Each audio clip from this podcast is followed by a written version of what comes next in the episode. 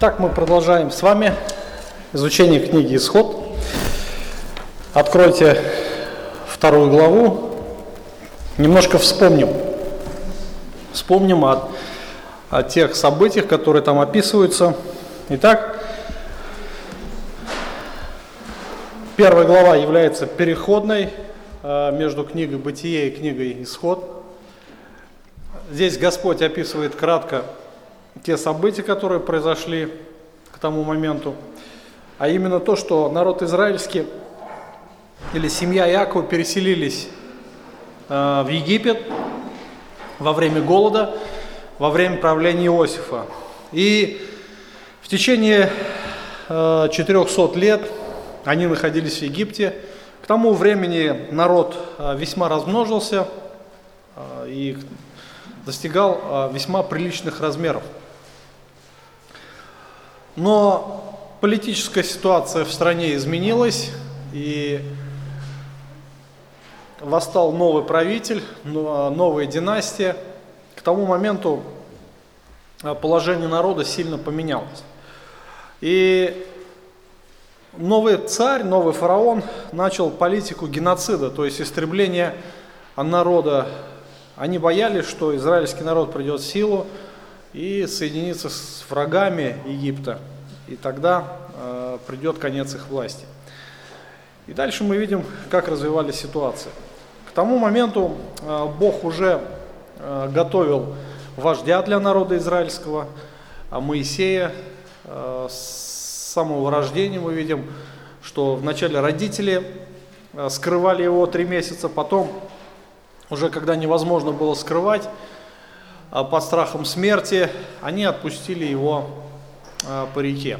К тому моменту а, дочь фараона вышла купаться, и она взяла Моисея к себе на воспитание, она усыновила ее, и он вырос во дворце фараона.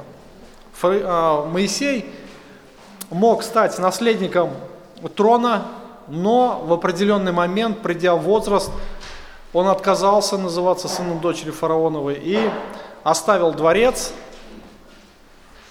пришел к своим братьям. То есть фактически Моисей осознавал а, свою ведущую роль как вождя, а, которого призвал Бог быть освободителем Израиля из рабства. Но что интересно, к тому моменту было еще, а, так сказать, не Божье время. То есть Божье время еще не настало. Да, у Моисея было призвание, но у Бога свои времена. Моисей хотел поторопить события, но к чему это привело, мы знаем. Он вначале убил а, египтянина, который обижал его а, брата, так сказать, еврея, да? а на следующий день увидел то, что два еврея ссорятся, он попытался как-то вразумить, и они его сразу поставили на место. Ты кто такой вообще? Кто тебя поставил над нами? Да? И э, Моисей испугался, то есть, зная, что сплетни распространится, дойдет этот слух до, двора, до фараона, и тогда, конечно, ему не избежать казни. Он тут же собрал свои вещи и бежать, да, бежать быстрее, иначе ему грозит смерть. Вот так заканчивается повествование о Моисее, то есть первые 40 лет жизни Моисея. И э, Моисей пришел в страну Мадиамскую, мы опять же наблюдаем то, что э, он там защитил э, беззащитных девушек, и это оказались дочери священника Мадиамского. Он пришел к нему в дом и остался там на целых 40 лет, да, на долгие 40 лет.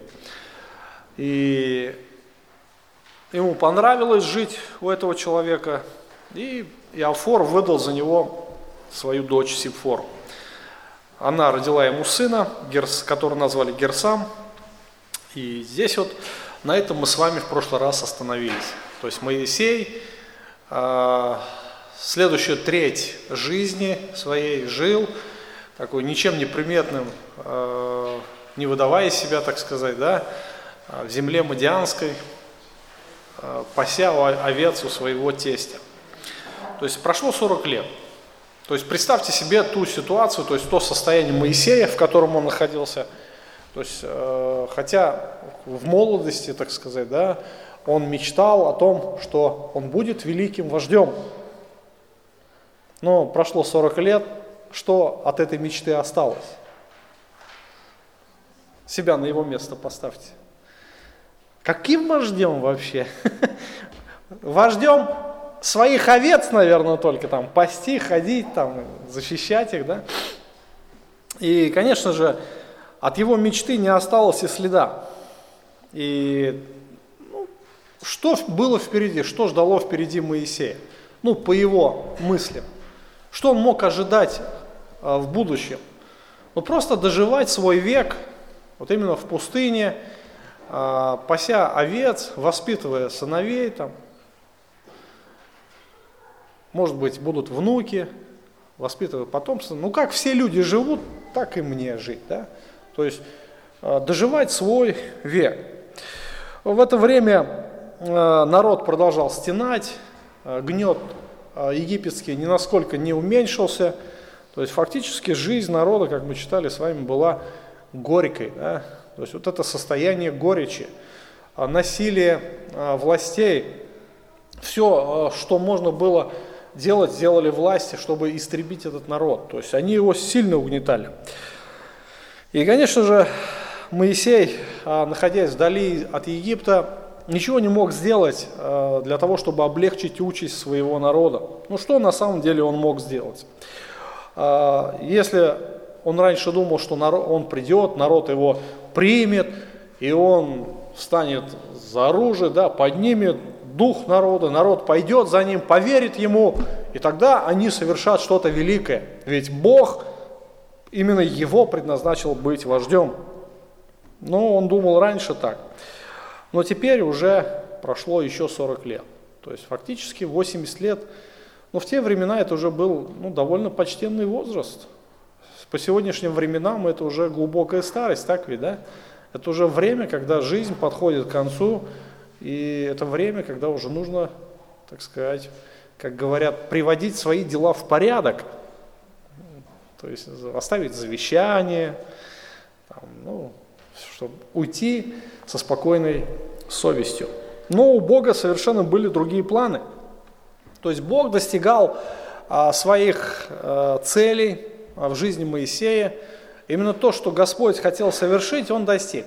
И удивительно тот факт, что а, несмотря на время, Бог работает, да, то есть нам кажется, что ну вот 40 лет прошло, уже все, что можно было сделать, сделано, а впереди, что будет впереди, ну не знаю, у меня уже нет, может быть, не тех способностей, как Моисей, вот он, наверное, думал, что у него уже не та физическая сила, хотя Писание говорит, что Моисей был крепок в годах, да, в летах своих.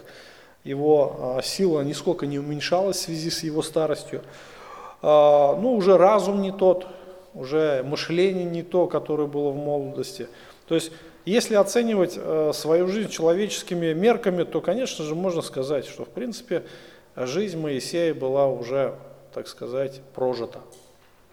Все было прожито, все, что хорошее было позади, оно осталось, а впереди была всего лишь, ну, одно ждет старого человека, да, смерть. Но у Бога совершенно иные планы. А, Бог достиг именно в Моисее того состояния, при котором Моисей мог быть благопотребным сосудом. Именно а, тем сосудом, который мог употребить владыка – для совершения своих планов, для своей славы. И, конечно же, Господь не смотрит на время. Мы с вами увидели жизнь Авраама, как проходила, да? И совсем не обязательно, что Аврааму было сто лет, но тем не менее обещания Божии в отношении Исаака, они сбылись. Сын родился именно в том престарелом возрасте. И что было 80 лет для Моисея? Да ничего, это только была вторая молодость, это было начало жизни, да, так сказать, определить. Господь призывает его на служение. И его планы всегда состоятся вовремя, пришла полнота, и Бог начал свою работу. То есть до этого Моисей мог что-то предпринимать, Но что можно достичь человеческими силами? Ничего. Только крах, только разочарование. Когда приходит Божья полнота, Бога уже никто не остановит. Итак, повествование начинается с того, что а, Бог услышал свой народ. То есть пришло время, когда Бог начал действовать, когда Бог а, прекратил свое 400-летнее молчание. Было два периода в истории, да, когда Бог молчал. Именно а, в жизни народа израильского. Первый период – это период египетского рабства, 400 лет, потом уже а, межзаветний период, тоже 400 лет. Итак, читаем с 23 стиха, 2 глава. «Спустя долгое время умер царь египетский, и стенали сыны Израилева от работы, и вопияли, и вопль их от работы вошел Богу. И услышал Бог стенание их, и вспомнил завет свой с Авраамом, Исааком и Иаковом. И увидел Бог сынов Израилевых, и презрел их Бог». Итак, Повествование начинается с того, этот фрагмент начинается с того, что э, спустя долгое время, то есть через 40 лет, умер фараон, который искал смерти Моисея. И тем не менее, даже после смерти фараона гнет египтян по отношению к израильтянам не ослабевал. То есть положение израильтян нисколько не изменилось. И пока Моисей находился в земле Мадианской, пас овец своего тестя, народ народ страдал, народ стенался, народ вопиял к Богу, и уже дальше уже не в силах выносить вот эту тяжесть обстоятельств. А, очень было тяжело, жизнь, конечно, не была радостной. Представьте себе, это долгое, длительное время, не один год. То есть даже вот, ну, представить себе, когда Моисей был, и Моисей убежал, даже вот этот период 40 лет. 40 лет это большой срок. Это пол человеческой жизни. И тем не менее Бог не торопится. Ну, кажется, ну, Господи, ну ты что, не видишь? Ты не видишь? А Богу нужны, знаете что? Богу нужны верные сосуды. И чтобы воспитать вот такой сосуд, ему нужно длительное время – и даже 40 лет это не проблема для Бога. За короткое время Он может совершить весьма великие дела. Поэтому Бог воспитывает. Прежде чем послать кого-то куда-то, Господь воспитывает свой сосуд. Народ к тому времени был весьма многочислен, и мы читаем, что наконец Бог услышал. Ну, вопрос такой, а что, Бог до этого не слышал? Бог, наверное, глухой, или, наверное, помните, как этот Илия молился, э, издевался, вернее, над богами этими Вааловыми пророками, да, говорит, кричи громче, Бог не слышит. Он задумался там, в туалет пошел. Кричи громче. Но наш Бог разве такой? Разве Бог не слышал? Нет, Он прекрасно все слышал, только у Него свои планы. И должна состояться была какая-то, ну, прийти полнота. То есть приходит полнота, и Бог начинает работу. То есть эта полнота Божья назрела, да, пришла. Тут написано, стенали сыны Израилева от работы и вопияли. До этого они что, не стенали, не вопияли? Вопияли также, да, молились также. И тут написано, вопль их от работы вошел к Богу. А до этого что, Бог не слышал, что ли? Слышал. Ну, написано, услышал Бог. И последние слова «презрел их Бог». То есть пришло время Богу действовать. С чего начинает а, действие своих Господь? Когда Он за, замыслил великие свои дела. То есть каким образом Бог может действовать? Когда мы думаем, например, о себе, о своем служении, что мы подразумеваем под чудесами или действиями Божьими?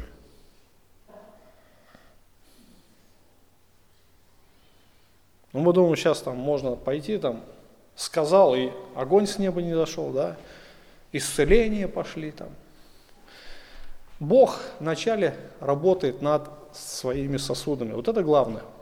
То есть Бог хочет использовать э, благоприятные сосуды для своих целей. И вот третья глава, она как раз начинается с повествованием. Бог приготовил чистый сосуд для своей славы. Моисей пас овец у Афора, тестя своего священника Мадиамского. Однажды провел он стадо далеко в пустыню и пришел к горе Божией Хариву. И явился ему ангел Господень в пламени огня из среды тернового куста. И он увидел, что терновый куст горит огнем, но куст не сгорает.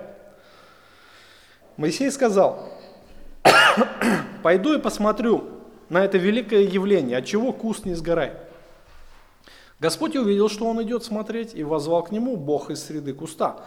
И сказал Моисей, а, Моисей, Моисей, он сказал, вот я. И сказал Бог, не подходи сюда, сними обувь твою с ног твоих, ибо место, на котором ты стоишь, есть земля святая. И сказал, я Бог отца твоего, Бог Авраама, Бог Исаака и Бог Иакова. Моисей закрыл лицо свое, потому что боялся возреть на Бога. И сказал Господь, я увидел страдания народа моего в Египте и услышал вопль его от представников его. Я знаю скорби его. И иду избавить его от руки египтян, вывести его из земли этой, в землю хорошую, пространную, где течет молоко и мед, в землю Хананеев, Хитеев, Амареев, Ферезеев, Евеев и Иусеев. И вот уже вопль сынов Израилевых дошел до меня, и я вижу угнетение, каким угнетают его египтяне. Итак, пойди, я пошлю тебя фараону, и выведи из Египта народ мой, сынов Израилев. То есть вот первая встреча с Богом. Моисей пас по обыкновению своему овец. А, возможно, он погнал его на дальние пастбища, потому что там была каменистая пустыня, то есть был песок, и пасти овец – это весьма проблематичное, трудоемкое дело. И Моисей подошел к горе Божьей, к горе Хариву написано, да? И написано, что это была гора Божья. Почему это была гора Божья? Ну, здесь Господь нам не дает ответ на этот вопрос. Возможно, что на этой горе совершалось поклонение Богу, потому что а, кем был тесть Моисея? Священником, да? Возможно, на этой горе совершалось поклонение Богу. Или же, возможно, то, что Моисей писал уже это послание после, это повествование после, и он знал, что на этой горе Бог будет являть себя народу. Господь спустится на эту гору и вступит в отношения завета с народом израильским. И вот эта гора, она названа горой Божией. То есть возможно, что Моисей уже после дал ей это наименование такое. Да? Итак, они, а, он подошел к Хариву. То есть что такое Харив? То есть это а, сам по себе горных массив, горный хребет. И там несколько таких гор, и одна из вершин этой горы называется Синай. И Моисей, конечно же, он не ожидал такой встречи с Богом, потому что ну, Бог уже давно являлся, Бог был всего лишь в преданиях, в преданиях отцов, то есть из уст в уста передавали а, те события, связанные с божественным явлением Аврааму, Исааку, Иакову и Иосифу. То есть это всего лишь было уже далеко в истории. История, когда Бог говорил с отцами народа. И, конечно же, Моисей никогда не слышал голоса Божьего, и, наверное, он и не мечтал об этом услышать, но вдруг происходит что-то такое необычное. И происходящее нельзя было как-то объяснить с физической точки зрения. Это не было каким-то таким внутренним переживанием или видением таким духовным, да, то есть человек видит, а другие не видят, не созерцают. Нет, это было весьма такое правдоподобное э, явление, которое было явлено видимым образом. И, конечно же, любопытство взяло над Моисеем. Да? То есть он видит огонь, но он видит еще другую картину, что а, куст горит, но не сгорает. Ну, вероятно, что были зеленые листочки, и они также оставались зелеными. И представьте себе такую картину, вы видите какое-то явление необычно для вас, что, что бы вы сделали? Наверное, тоже пошли посмотреть. Обычно что случается, авария на дороге, да? Сразу там толпа собирается, там И всем интересно, что же происходит. То есть что-то необычное такое да, явление. Когда все обыденно, там, человек пошел в магазин, например, вас это интересует? Понимаете, да, о чем я говорю? То есть Моисей тоже, он такой был человек, а, увидел что-то необычное, и вдруг он, ему интересно стало, а что ж там такое? Подходит, и, а там Господь. То есть мы читаем, что пришел ангел Господень, то есть это, опять же, одно из знаменований Господа, то есть посланник Господа, да, ангел. И вероятно, что это был Сын Божий в явлении ангела. В, с этим именем мы читаем, что, помните, Иаков боролся, да? Но здесь интересно, что а, а, этот ангел говорит от первого лица, как от имени Божьего. То есть э, речь идет о Боге. То есть сам Господь является а, Моисеем. И, конечно же, э, Моисею это было необычное явление. И первый раз он услышал голос Божий. Когда Моисей стал подходить к этому э, огню, да, то мы читаем, что «И сказал Бог», будьте внимательны, кто сказал? Бог, да, то есть, или ангел Господень. То есть ангел Господень, Бог, знак равенства можно поставить, да? Не подходи сюда, сними обувь твою с ног твоих, ибо место, на котором ты стоишь, есть земля святая. То есть Бог осветил эту землю Ничто нечистое не должно было прикасаться к этой земле. А, святая земля, она как раз связана с явлением Божьим, с явлением Божьим, с присутствием Бога. И, конечно же, обувь – это символ. Конечно же, это не проблема была для Бога, чтобы человек был в обуви, но обувь, она олицетворяла собой как символ а, грязи, да, которую обувь собирает. Почему мы обувь надеваем? Ну, чтобы сохранить ноги свои от влаги, от грязи, от пыли, да, и потом мы приходим домой, обувь начинаем мыть, протирать ее каким-то образом. То есть обувь, она символизирует собой как, как сборник всей нечистоты, грязи уличной, да.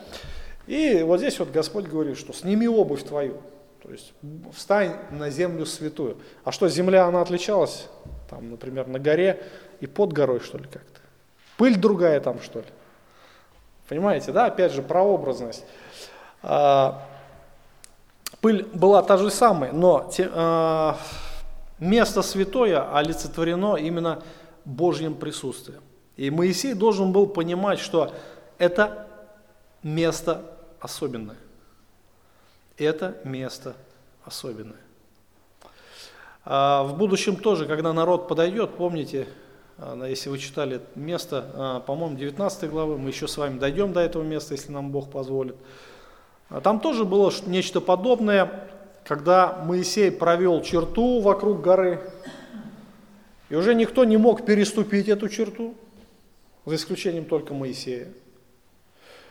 Зверь, человек, хоть кто. То есть переступает смерть. То есть ничто нечистое, не святое не должно находиться на этом месте. Но Бог приближает именно к себе тех, кого Он избрал и очистил. Да? По сути своей, э, Моисей, конечно же, он понимал, что э, если Бог свят, то ему не жить. Да? Если он увидит Бога, то он не может остаться жив. Поэтому посмотрите, интересна его реакция. Когда Господь возвал, Моисей сразу же понял – о чем идет речь? Когда Бог сказал, сними обувь свою, Моисей все прекрасно понимает. И что он делает? Это вот буквально. Он закрывает свое лицо. То есть почему? Но здесь есть ответ на этот вопрос. Шестой стих. Моисей закрыл лицо свое, потому что боялся воззреть на Бога. Он боялся. То есть он испугался, он понял, что если Господь явился его, что он видит лицо Божие, то ему не жить. То есть, не знаю, почему такое откровение было, что ли. Сейчас почему-то люди Бога не боятся вообще. Им плевать, там Бог, не Бог, да, они там готовы умереть. Но раньше люди боялись Бога, был какой-то страх Господень. И что интересно, Господь взывает к Моисею. Дважды называет его по имени. То есть Бог обращает на себя внимание. И Моисей прекрасно понимает, что Бог обращается именно к нему. Именно к нему. Моисей, Моисей, вот я. То есть наверняка Моисей овладел страх, дрожь, потому что э, Господь начал говорить с ним. Конечно же, слова здесь не передают достаточно а, эмоций Моисея, да, просто как-то все сухо написано, вот я. А что на самом деле было в Моисее внутри? На себя на его место поставьте. Он ни разу не слышал голоса Божия, и вдруг Господь обращается к нему. И дальше а Бог, Он начинает говорить с Моисеем, и Он напоминает о себе. То есть Он говорит о себе, что Он Бог Авраама, Исаака, Иакова. Я Бог отца твоего, Бог Авраама, Бог Исаака и Бог Иакова. То есть а, с чем связано именно такое представление Бога самого себя? Подумайте. Почему Бог называет себя Богом Авраама, Богом Исаака и Богом Иакова? Правильно. Правильно. Именно то, что Бог – это Бог завета. И Бог заключил завет с, с а, праотцами, да, отцами народа израильского. И Бог как раз напоминает Моисею, что именно это тот Бог, который тогда являлся когда-то Моисею, ой, извиняюсь, а, Аврааму, Исааку и Иакову. Именно это тот Бог, который является Богом завета, и в чем состояла суть завета? Давайте вспоминать. Народ, что Бог обещал произвести народ, что Бог обещал дать этому народу землю, и что из этого народа Бог обещал произвести спасителя, который а, спасет весь мир, станет благословением для всего мира. Да? То есть вот основные три, так сказать, столпа, три камня а, завета, обетований Божьих, которые Бог должен был исполнить. Необходимо вспомнить еще тот факт, что а, Бог Авраама, Бог Исаака и Иакова, а, Он является Богом одностороннего и безусловного завета. Помните, да, что такое одностороннее? Заключенные с одной стороны, то есть Бог только дал обещание, Он не требовал обещания э, с патриархов, ну, в частности, с Авраама. Он не требовал никаких обязательств. Он дал обещания, и он должен их исполнить.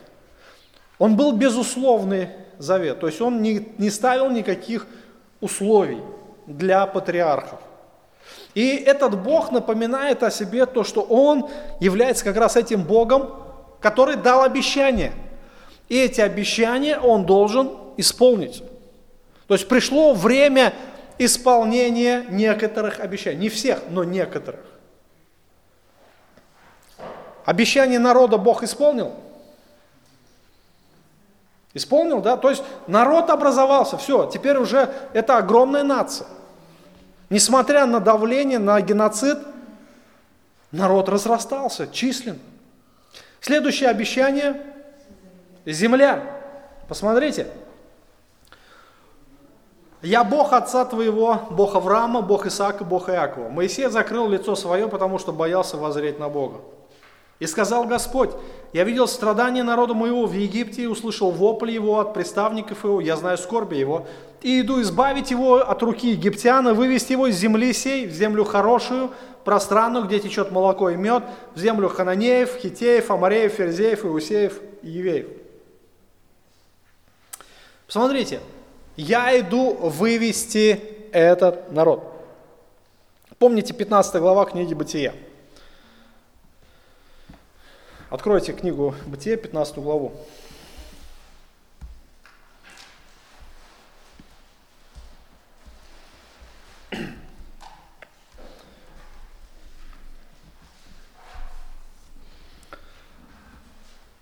Седьмой стих. Бог говорит Аврааму, я Господь, который вывел тебя из Ура Халдейского, чтобы дать тебе землю силу во владение. Он сказал, «Владыка Господи, почему мне узнать, что я буду владеть ею? Откуда мне знать?» А Господь сказал ему, возьми мне трехлетнюю телицу, трехлетнюю козу, трехлетнего овна, горлицу молодого голубя. Он взял их, рассек их пополам, положил одну часть против другой, только птиц не рассек. Налетели трубы, а, на трупы хищные птицы, но Авраам отгонял их. При захождении солнца крепкий сон напал на Авраама, и вот напал на него ужас и мрак великий. И сказал Господь Аврааму, знай, что потомки твои будут пришельцами – в земле не своей, поработят их и будут угнетать их 400 лет.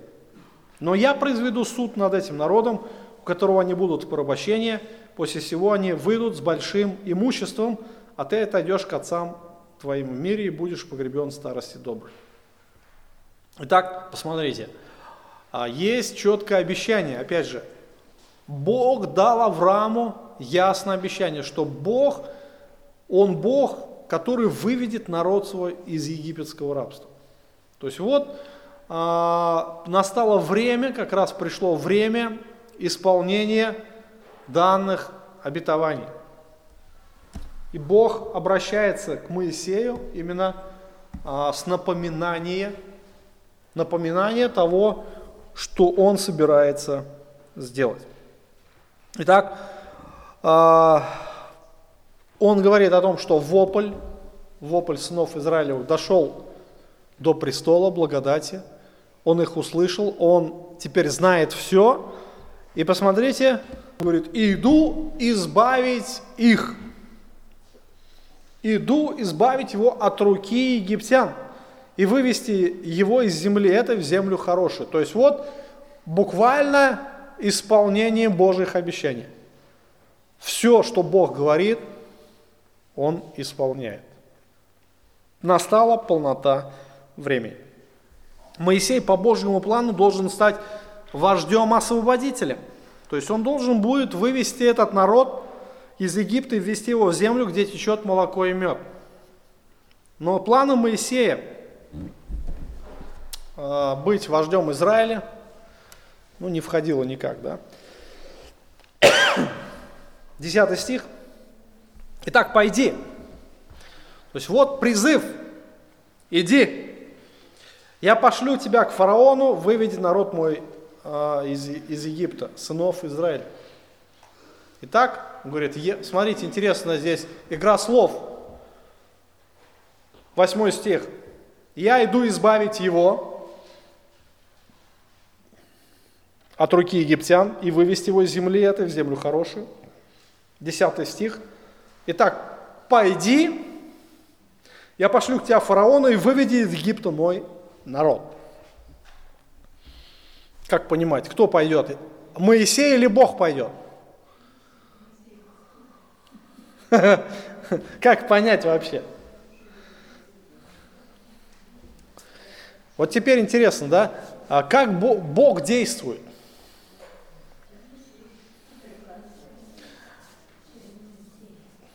Бог действует через Моисея. То есть, понимаете, вот интересный момент, что Бог готовил свой сосуд. То есть он достигал определенных качеств, чтобы Моисей был податлив в руках Господа. Пришло время, и Бог говорит, все, пришло, пришло время, иди. Раньше Моисей хотел таким был, знаете, все, я вождь, да, такой гордый, напыщенный, теперь Моисей, иди. И вот здесь у Моисея уже были другие планы. Так, у меня впереди старость, внуки, я хочу быть как все.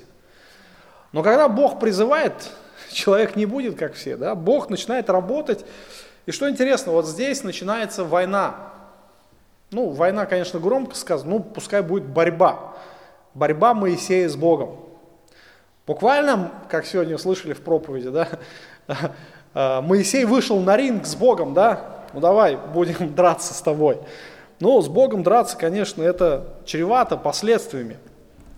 И Моисей начинает, начиная, знаете, такой э, э, бой с Богом, состоящий из пяти раундов. Пять раундов. В профессиональном боксе 10 раундов, но э, с Богом бесполезно биться 10 раундов. Моисей выставил всего пять. И первое, а, Моисей начинает возражать Богу, то есть он начинает постоянное возражение. То есть у, у Моисея тысячи доводов, чтобы не идти. Я не хочу, Господи, у меня другие планы.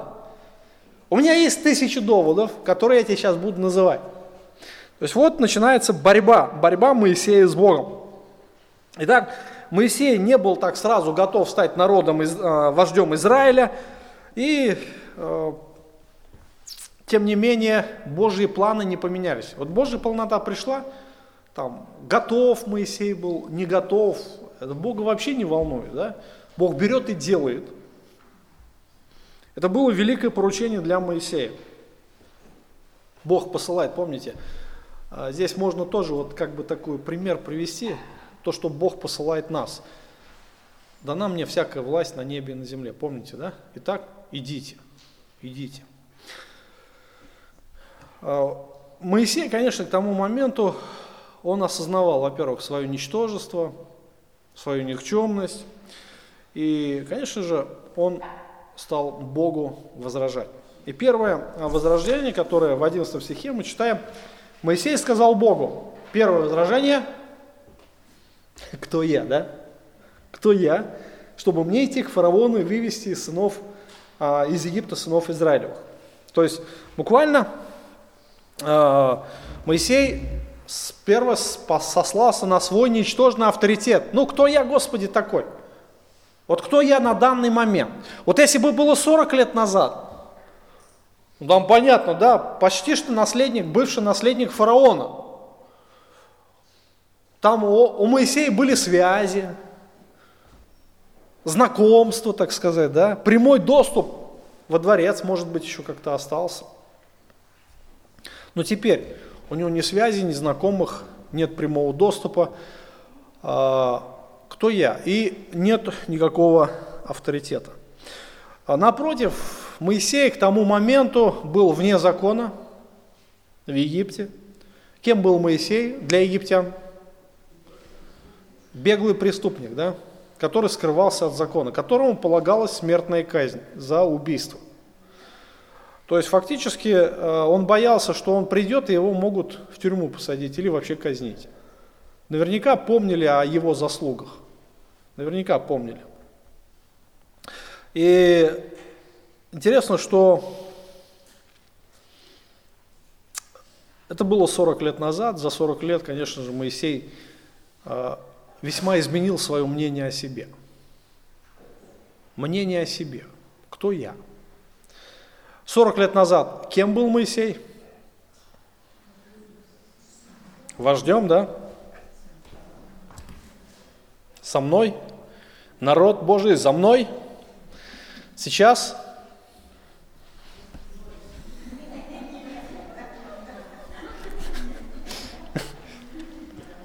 Моисей, кто я? Но э, это не останавливает Господа, и сказал Бог, я буду с тобою, и вот тебе знамение, что я послал тебя, когда ты выведешь народ из Египта, и вы совершите служение Богу на этой горе. То есть первое, что говорит Бог, Он говорит, ты никто, но я буду с тобою. Понимаете, вот она где сила, вот она где а, жизнь сама, да? Вот она где чудо. То есть Бог обещал, Бог обещал быть всегда с ним. То есть источник силы Моисея не в нем, не в его авторитете, не в том, что он может быть великим, значимым, сильным, даже наследником, царем, да? Нет, не в этом сила как у любого другого верующего, во всемогущем Боге вся сила, вся жизнь. И он говорит, я буду с тобою. Это то, что должно вдохновлять было не только Моисея, это то, что должно вдохновлять каждого из нас, когда мы идем с проповедью Евангелия. Бог посылает, иди. Что мне делать, Господи, а кто я? А ты никто. Вот чтобы Моисей пришел в то состояние, правильное состояние, что ему, чтобы было, пришло осознание, что он никто, да, он не наследник, он не царь, ему нужно было 40 лет. И вот теперь пришла полнота, Бог говорит, вот теперь ты никто. Ну да, Господи, я же никто. А кем ты думал, что ты есть кто-то, что ли? Ты думал о себе очень высоко? И Писание нас так и учит, не думайте о себе высоко. Потому что, по сути, как и Моисей, мы тоже никто. Что может человек вообще? Сделать, может ли человек сделать много?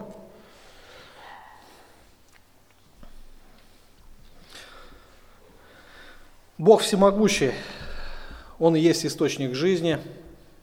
Помните, а, когда Бог давал великое поручение, Иисус давал, что Он в первую очередь сказал, самый первый? Вспоминайте. А? Нет. Прежде чем сказать «идите», что Он сказал? «Дана мне всякая власть на небе и на земле». О, вот что Он сказал. Не то, что вы идите и будьте великими людьми. Нет, Он говорит, я тот, кому дана вся власть и на небе, и на земле. А вы будете моими представителями. Вы никто, никто. Но будете моими представителями. Вы понимаете, где жизнь и сила и власть? Не в нас. Некоторые сегодня провозглашают, мы дети царя, мы сейчас скажем, и тут огонь с неба, бесы вон отсюда. И бесы, ха-ха-ха, ха-ха-ха.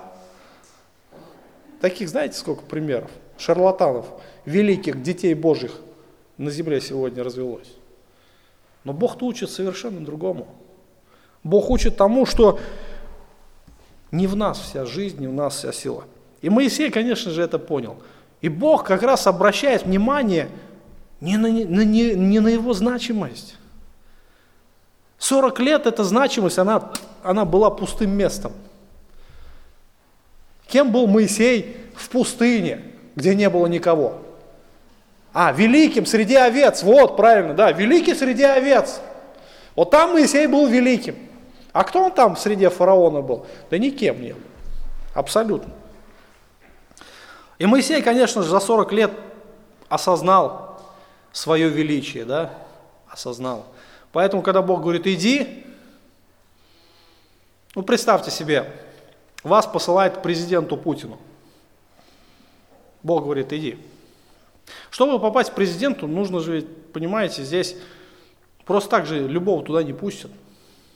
Здесь нужны или связи какие-то, или знакомства, или личные знакомства с президентом. А кто я вообще такой, чтобы я приду и скажу охране, мне нужно к президенту сказать ему нечто от Бога. Моисей это тоже понимал. Посмотрите дальше, 13 стиха. А, первый раунд прошел, так сказать, да? Кто победил? Моисей проиграл, да, в этом раунде. У, у него ничего не было сказать ему против. Следующий раунд. Начинается опять э, атака Моисея пошла. И сказал Моисей Богу, вот я приду к сынам Израилевым и скажу им, Бог отцов ваших послал меня к вам. Они скажут мне, как имя ему. Что мне сказать им? То есть второй раунд начинается а, с того, что Моисей ссылается на свое невежество. То есть он не знает, что сказать своему народу. Ну вот он придет. И, конечно же, а, народ его спросит, а ты кто такой, чтобы так вот ну, брать на себя такую миссию, так сказать, да, такой авторитет брать на себя? И, конечно же, его спросят, какой Бог тебя послал? Что это за Бог такой, да? И, конечно же, он говорит, что я буду не способен объяснить эту личность, который послал меня. Но Бог вот здесь вот э, открывает себя немножко под другим углом, не то, что было раньше. Посмотрите, 14 стих. Сказал Бог Моисею, «Я есть сущий». И сказал, так скажи сынам Израилевых, сущий, э, или Иегова, или Яхве буквально, послал меня к вам. И еще сказал э, Бог Моисею, так скажи сынам Израилевым, Бог отцов ваших, Бог Авраама, Бог Исаака, Бог Иаков послал меня к вам. Вот имя мое навеки и памятование о мне из рода в род. Пойди, собери всех старейшин Израилевых, скажи им, Господь Бог отцов ваших явился мне, Бог Авраама, Исаака и Иакова, и сказал, я посетил вас и увидел, что делается с вами в Египте. И сказал, я выведу вас из угнетения египетского в землю Хананеев, Хитеев, Амареев, Ферезеев, Иусеев, Евеев, а, в землю, где течет молоко и мед, и они послушают голоса твоего, и пойдешь ты и старейшин Израилю, к царю египетскому, и скажете ему, Господь Бог евреев призвал нас. Итак, отпусти нас в пустыню на три дня в пути, чтобы принести жертву Господу Богу нашему. Но я знаю, что царь египетский не позволит идти а, вам, если не принудить его рукой крепкую. И простру руку мою и поражу Египет всеми чудесами моими, которые сделаю среди его, и после того он отпустит вас. И дам народу всему милость в глазах египтян, когда пойдете, то пойдете не с пустыми руками. Каждая женщина выпросит у соседки своей и у живущей в доме ее вещей серебряных, вещей золотых и одежд, которые нарядите ими сыновей ваших и дочерей ваших, и оберете египтян. Вот второе возражение. Буквально Господь э, говорит, открывает себя, и Он говорит, «Я есть сущий. То есть перевод русский, он, может быть, не отражает а, всей глубины а, того, что сказал Бог. А, вообще, буквально вот это сущее, четыре буквы, переводится как Яхва, имя Божье. Буквально оно означает «я есть», буквально «тот, кто я есть». То есть «я есть», «я сейчас существующий. Я не был, я не буду, я есть сейчас, я есть всегда. То есть буквально э, вечно, это подчеркивает вечное существование Бога. Он является тот, кто является э, сущим, существующим, тот, кто есть источник жизни, от которого происходит всякая жизнь. Помните, Иисус говорил, «Я есть» несколько раз подчеркивал вот это «Я есть свет жизни, я есть хлеб жизни, я есть путь истины, жизнь, я есть дверь, я есть...» То есть семь или восемь раз Иисус говорил о себе «Я есть». Буквально греческое «эго эйми». Вот этот эквивалент, эквивалент того, что Бог сказал Моисею «Я есть». То есть Сын Божий является как раз тем «Я есть», Яхва.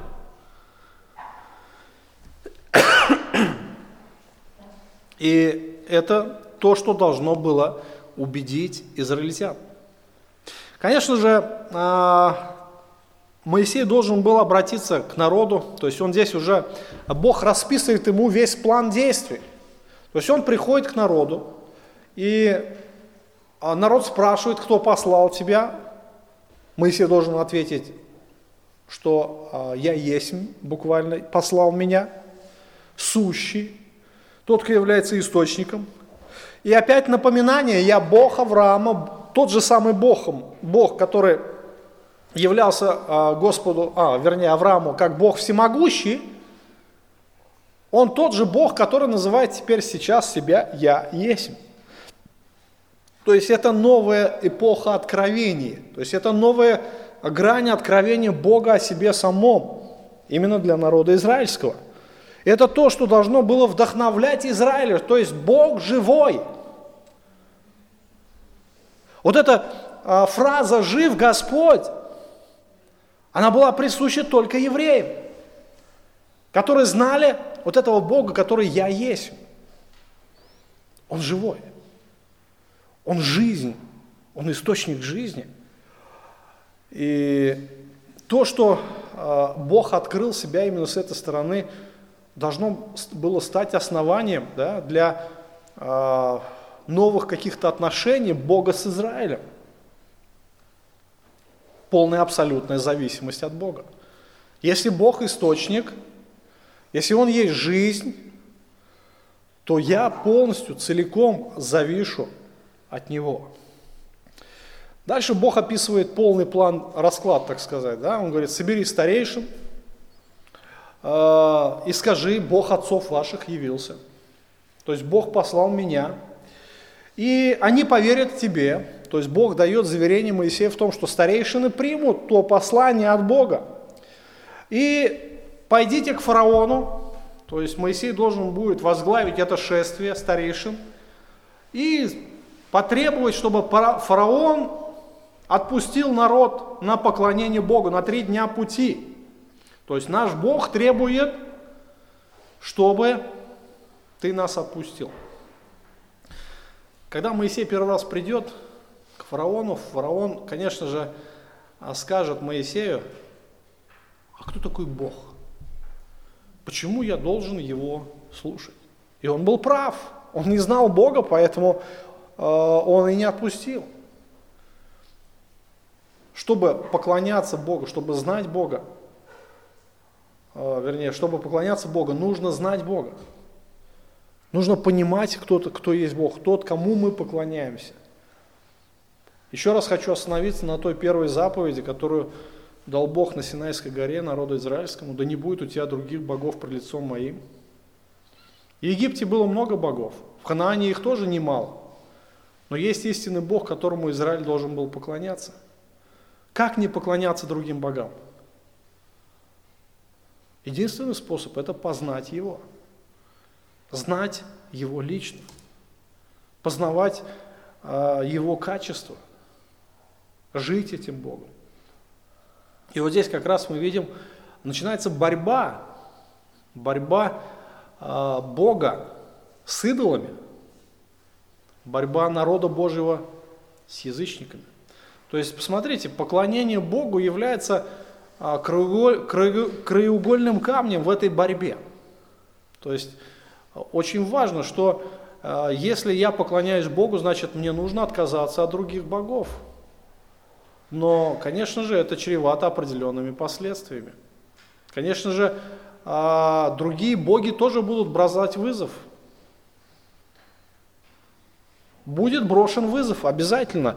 И когда израильтяне пришли, должны были прийти к фараону и сказать, мы должны поклониться нашему Богу, то есть наш Бог истинный Бог, то, конечно же, идолопоклонник фараон не захотел слушать Израиль. И Бог здесь э, говорит о том, что, конечно же, Он вас не отпустит просто так, если не принудить Его рукою крепко. То есть, если буквально Его не заставить. Ну, например, вот представьте себе, вы какого-то человека говорите, так, сделай это. Он говорит, не буду. Но чтобы он сделал, что нужно сделать? Заставить. А как? Или, понимаете, да? Заставить. Чтобы мне заставить своего сына что-то делать, если он говорит, я не буду, что мне надо сделать? Способ один, да, и здесь то же самое. Все элементарно просто. Надо взять и его заставить буквальным образом, а, применить к нему силу, сделать ему больно. А как? Вы это увидите. Все просто, элементарно просто. Не захочет, заставим. То есть в этом а, как раз и будет явление славы Божьей. И, конечно же, помните, опять же, если вернуться к завету Бога с Авраамом, одно из обещаний, которое дал Бог Аврааму э, в 15 главе, написано, что после всего они выйдут с большим имуществом, то есть из рабства. И здесь как раз э, Господь показывает, что э, будет буквально исполнено все эти обещания, данные Аврааму. И по, после того, как Бог применит силу к фараону, после того, как будет применена сила, э, египтяне, они осыпят народ всякими подарками, золотыми, серебряными, там, дорогими одеждами. То есть народ израильский буквально оберет египтян, и они выйдут с большим имуществом, они выйдут с богатством. Так и произойдет. То есть Бог, опять же, верен своему Слову.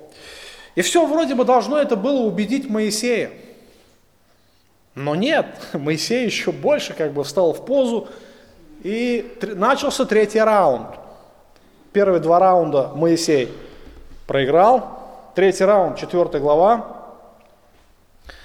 И отвечал Моисей и сказал, а если они не поверят мне и не послушают голоса моего и скажут, не явился тебе Господь, сказал ему Господь, что у тебя в руке? Он отвечал, жезл. И Господь сказал, брось его на землю. Он бросил на землю, жезл превратился в змея, и Моисей побежал от него. И сказал Господь Моисею, Моисею, простри руку твою, возьми его за хвост. Он простер руку свою, взял его, и он стал жезлом в руке его. Это вот для того, чтобы поверили тебе, что явился тебе Господь, Бог отцов твоих, Бог Авраама, Бог Исаака и Бог Иакова. И еще сказал ему Господь, положи руку тебе за пазуху. Он положил руку себе за пазуху и вынул ее, и вот рука побелела от проказа, как снег. И еще сказал, положи опять руку себе за пазуху. Он положил руку себе в пазуху и вынул ее из пазухи своей, и вот она стала такой же, как тело его. И если не поверят тебе и не послушают голоса первого знамения, то поверят голосу знамения другого. Если же не поверят двум этим знамениям, не послушают голоса твоего, то возьми воды, а, воды из реки и вылей на сушу. Вода, взятая из реки, сделается кровью на суше. Вот. Смотрите, третий раунд начинается опять с возражения. Говорит, народ не поверит и скажут, Бог тебя не посылал. То есть у Моисея был уже опыт 40-летней давности, когда он пришел к народу, а, осознав свое, так сказать, положение вождя, и народ его тогда не принял. И Моисей, конечно же, боялся, а, боялся опять повторения прошлого опыта, что придет, а люди скажут, иди отсюда, а, не мешай работать. Но Господь говорит, нет, то есть я посылаю тебя, если я тебя посылаю, то я тебе даю определенную власть и доказательство этой власти. То есть Бог наделяет Моисея особыми способностями. Что, говорит, у тебя в руке? Ну, что, палка, жезл. То есть это жезлом он погонял своих овец. Брось. Бросает, тут раз змеюка. Перв, первая реакция Моисея. Просто вот эта картина. Тут немного юмора тоже. Вот, если реально все это представляет, да, бросает палку, увидел и бежать от нее. Испугался, потому что он знал, что э, встреча со змеей чревата, опять же, для жизни, опасна. Но Господь его останавливает, говорит, остановись, возьми за хвост эту змею. Моисей берет, раз опять жезл. Какие чувства у Моисея были? Вообще, ну, странно, да? Вот первая встреча с Богом. И столько информации Господь выдает и показывает, и Моисей как в сказке, как будто во сне. Что происходит вообще? Но это еще не все. Засунь руку свою сюда. Засунул, вытащи. От руки уже никуда не убежишь, да? Рука белая, как э, проказа.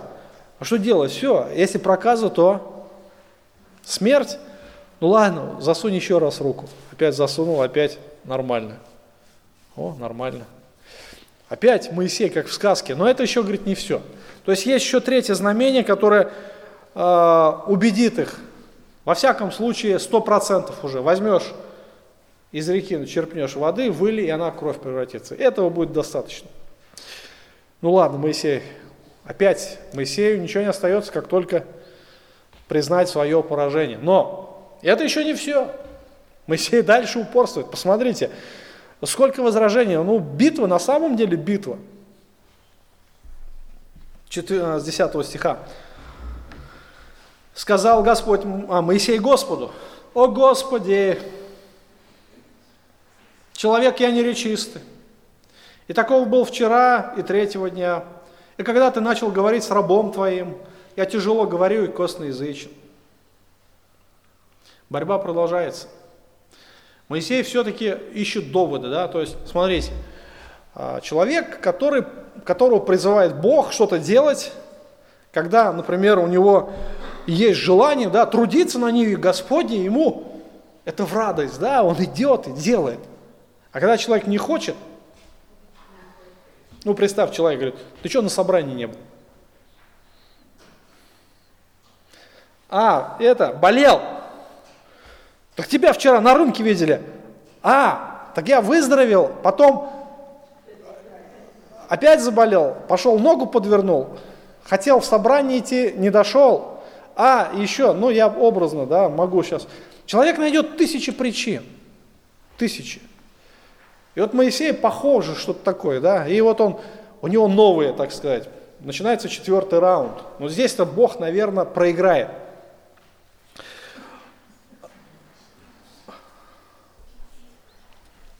Итак, Моисей, а здесь как раз это первое место, где мы встречаем, что у Моисея была немощь.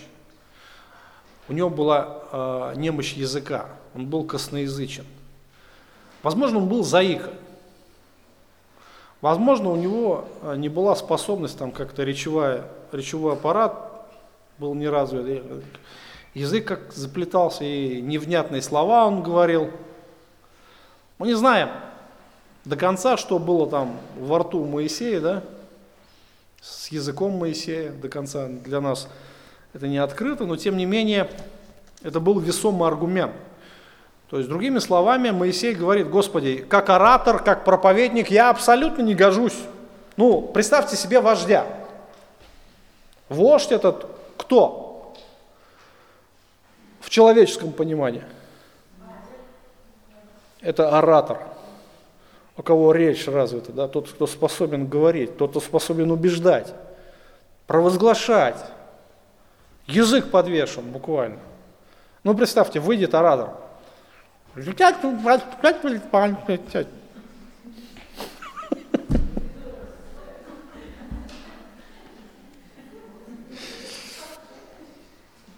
Представьте, я сейчас с вами так начну разговаривать, скажу, ты что здесь делаешь? Иди отсюда. Я представляю Моисей, бедный Моисей. И чего он только там не натерпелся. Уф. Конечно, это был весомый аргумент. Но что интересно, что э, Бог, Бога это нисколько не смущает.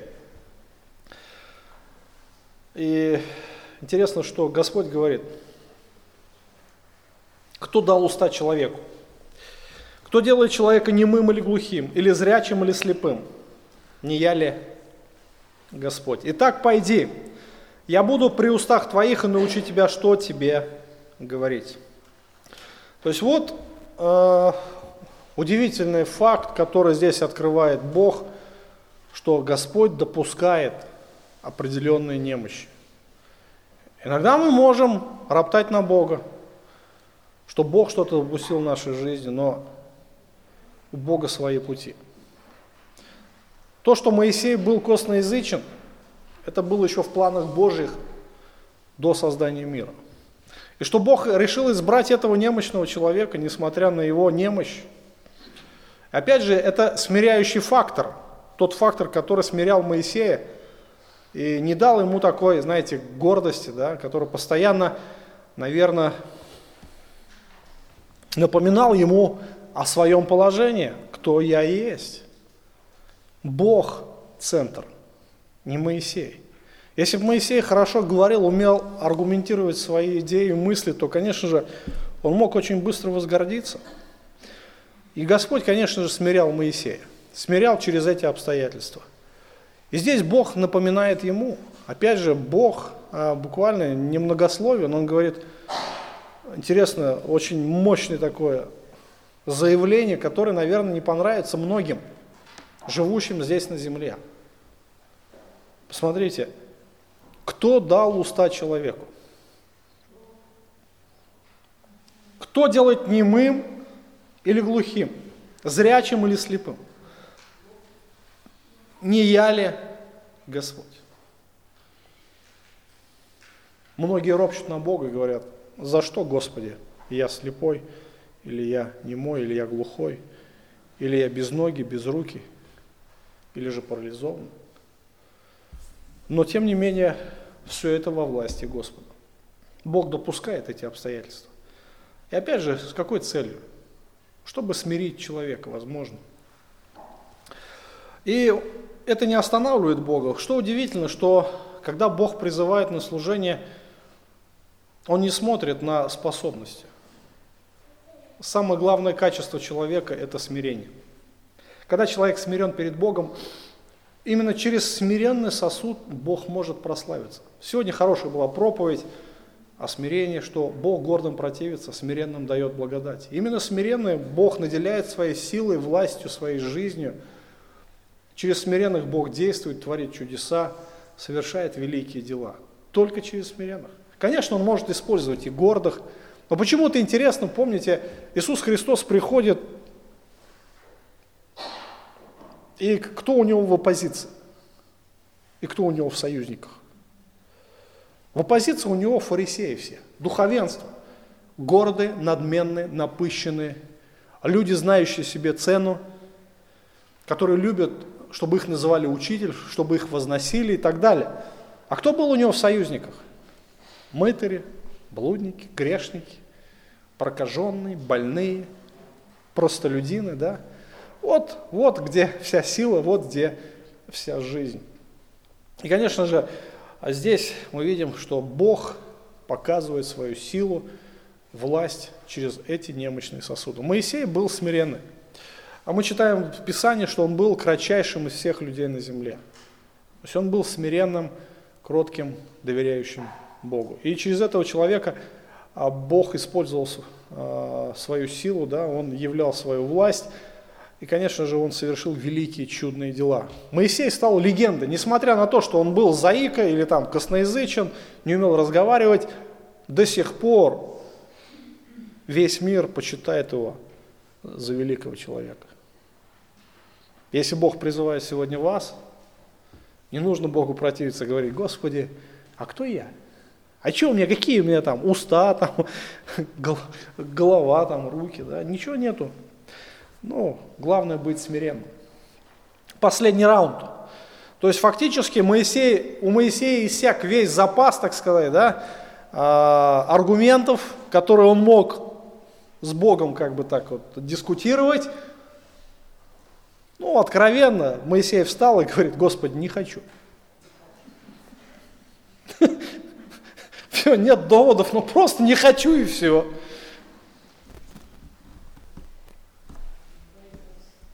Тринадцатый стих. Господи, пошли другого, кому можешь послать. Вот это меня вообще, я читаю, я всегда смеюсь, думаю, вот уже настолько уже Господь все палки, основания э, выбил все из под ног, да, чтобы уже все, сказать было нечего. И когда уже нечего было сказать, у Моисея нашлось, что сказать. Пошли другого, кого можешь послать. И посмотрите, уже на данный аргумент, уже Бог, он не стал ничего ему говорить, написано, и возгорелся гнев Господа на Моисея. Ну не знаю, там, но Моисей это почувствовал на себе и, наверное, э, не, не на шутку испугался. То есть уже, ну, ты достал Моисея уже, ну буквально, достал ты меня уже. Тебе что еще надо, да, какие тебе аргументы приводить? И, конечно же, э, Моисей проиграл эту битву. Мы видим, что, в принципе, а, Бог, если призывает, то призывает. Вообще, интересный вопрос Моисея, да, пошли другого, кого другого? Кого можешь послать? Вопрос, а кого послать? Удивительно то, что Бог готовил Моисея. Удивительно его было рождение, удивительно его была юность, Удивительно. Все это было удивительно. Это было парадоксально вообще, да? Моисей не должен был жить. Бог Моисею вложил буквально. Вот представляете ситуацию такую, что, например, какая-то организация видит перспективного работника, они значит, посылают его в учебное заведение, вкладывают, содержат его, платят ему в стипендию, большую стипендию. Потом обучают его где-то за границей, вкладывают в него столько, и потом он приезжает и говорит, не хочу. Вот примерно то же самое произошло. Господь взрастил его в доме фараона, весь Израиль там тянет лямку, да, их там дубасят этими плетьми. Моисей там на конях разъезжает.